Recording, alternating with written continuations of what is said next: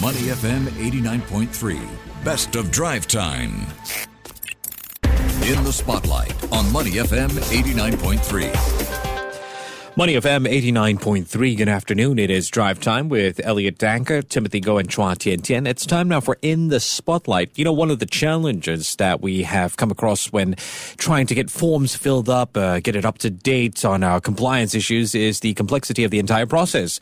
I mean, for, for small businesses or SMEs navigating these documents, filings, or regulations, that can be quite challenging. It can also be a bit of a safety hazard for some. In fact, last year in Singapore, the workplace fatality rate was 1.3% per 100,000 workers, with a total of 46 worker deaths. Meanwhile, the rate of employees who experience major injuries increased from 16.8 per 100,000 workers to 18.7. Now, in the face of rising concerns about workplace safety regulations, it's becoming more essential for businesses to prioritize their workplace safety and health compliance. But the process can be a bit tedious, a bit time consuming, not to mention costly if they choose to hire an external consultant. Well, uh, my next guest is in the business of making this easier for SMEs with the use of digital tools. On the line with me is Chris Chen, the CEO of Expert RA. Chris, how are you doing? Hi, hi, hi everyone. Thanks for having me here today. Yeah, I'm doing great. Thanks a lot for speaking with me. I guess first and foremost, there's a lot of emphasis on workplace safety and health regulations for all companies. How complex is it? What are some of the things that need to be done? How often does it need to be updated in that sense? Well, I think in terms of workplace safety, we are actually on the right track.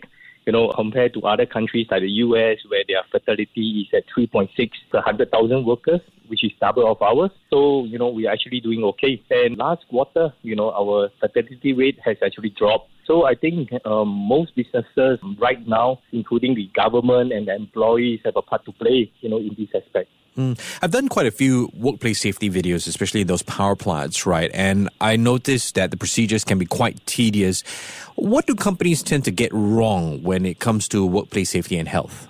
Well, I think most of the companies they know about workplace safety and health in general, you know, as a basic. But one of the main issue is always, you know, profitability which is uh-huh. always the core of all companies, right? Yeah. You know, whoever can do it faster and cheaper will have often have higher profitability. So sometimes safety may be compromised to achieve this. But based on our research, we actually find that businesses can actually achieve higher profitability if they invest the right time and resources into ensuring workplace safety. It helps for higher employee morale and our productivity as well. Mm. There's also this thing, a bit of a compliance issue called bizSAFE. Could you tell us a little bit about that? Well, a lot of people have a misconception. Risk assessment is the same as bizSAFE, but actually it's not. Mm. Risk assessment is actually part of the overall risk management process, which is uh, required of bizSAFE. It doesn't come with any certification, okay. right? Risk assessment often stands as a minimum necessary document for compliance. Like, for example, in your current studio, you need to do risk assessment as well. Okay? So, but uh, companies are often encouraged to attain bizSAFE certification because it is audited by an approved firm and provides a more holistic approach to workplace safety. Okay, Chris, a bit of a challenge for you then. Let's take my studio, for example. I know you're on the phone, not quite here, but what are the differences that I need to look out for if I want to get certified BizSafe for this studio as well as risk assessment done? No, so you know, a very simple risk is electrical risk. Okay. So no, no exposed wires. I got to make sure of that for sure. Yeah, yeah, exactly, exactly. But I think the most common one is fire. So right. if let's say you know Im- Im- imagine there's a fire alarm going off, do you know where's the nearest extinguisher? Fire I do. extinguisher. It's right. Oh, it's it's great. it's like two meters away from me. I and with wow, my legs I can get good. there in less than two yeah. seconds. that's great. And fire evacuation route. Do you know? Uh, yes, I do. Yes. Fantastic. Most of the companies that we have interviewed, right? Yeah. The staff, uh, eighty uh, percent, they don't know where's the fire extinguisher. Right. If not, the fire extinguisher expired. Right. Ah, so yeah. Often, yeah. So when it comes, you know, that they need to use Mm-hmm. you can't use it, right? Okay. Yeah, so okay. that's a major issue. Yeah. So, so that would be qualified as as part of BizSafe or the risk assessment? No, part? just the risk assessment. That's itself. just risk assessment. Just okay. the risk assessment itself. Okay. Yeah. So these are that's a couple of examples of risk assessment. Fair enough. So what about the BizSafe aspect? What what do I need to do to make sure I'm certified there? So you already, you know, know where's nearest evacuation road, electrical hazard and things like that.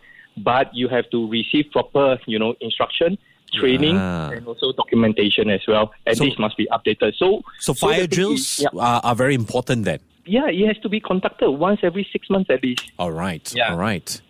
Okay, well, thank you so much for, for, for qualifying that for us. That really brings to perspective the differences between these two.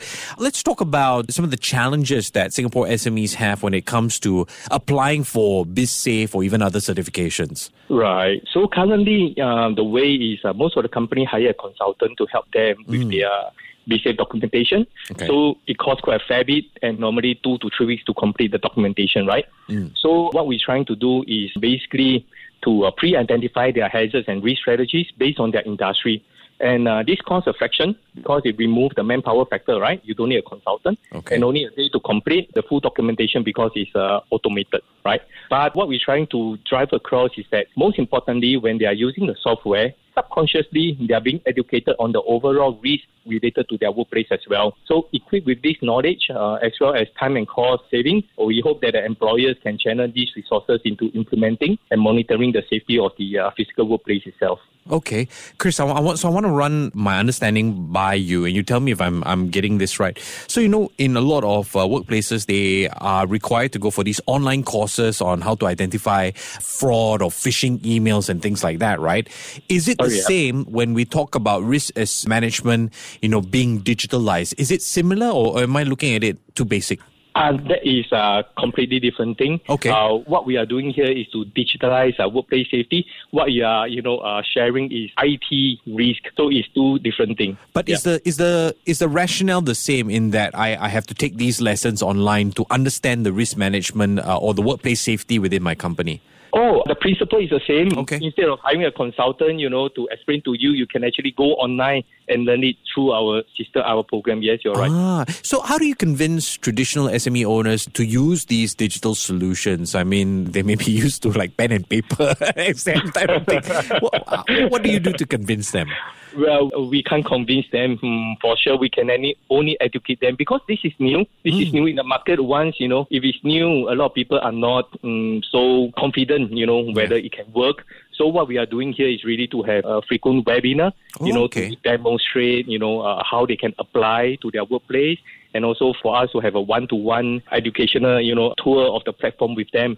So, you know, one at a time. This takes time, yeah. Yeah, yeah. for sure. So right now, I mean, roughly how many SMEs are you working with? Uh, we have helped more than 1,000 SMEs. Wow. Yeah. Okay. Mm-hmm. So, I mean, uh, I'm sure an SME boss is listening right now and will be wondering, you know, how do you help companies alleviate the administrative burden when it comes to applying for BizSafe certification?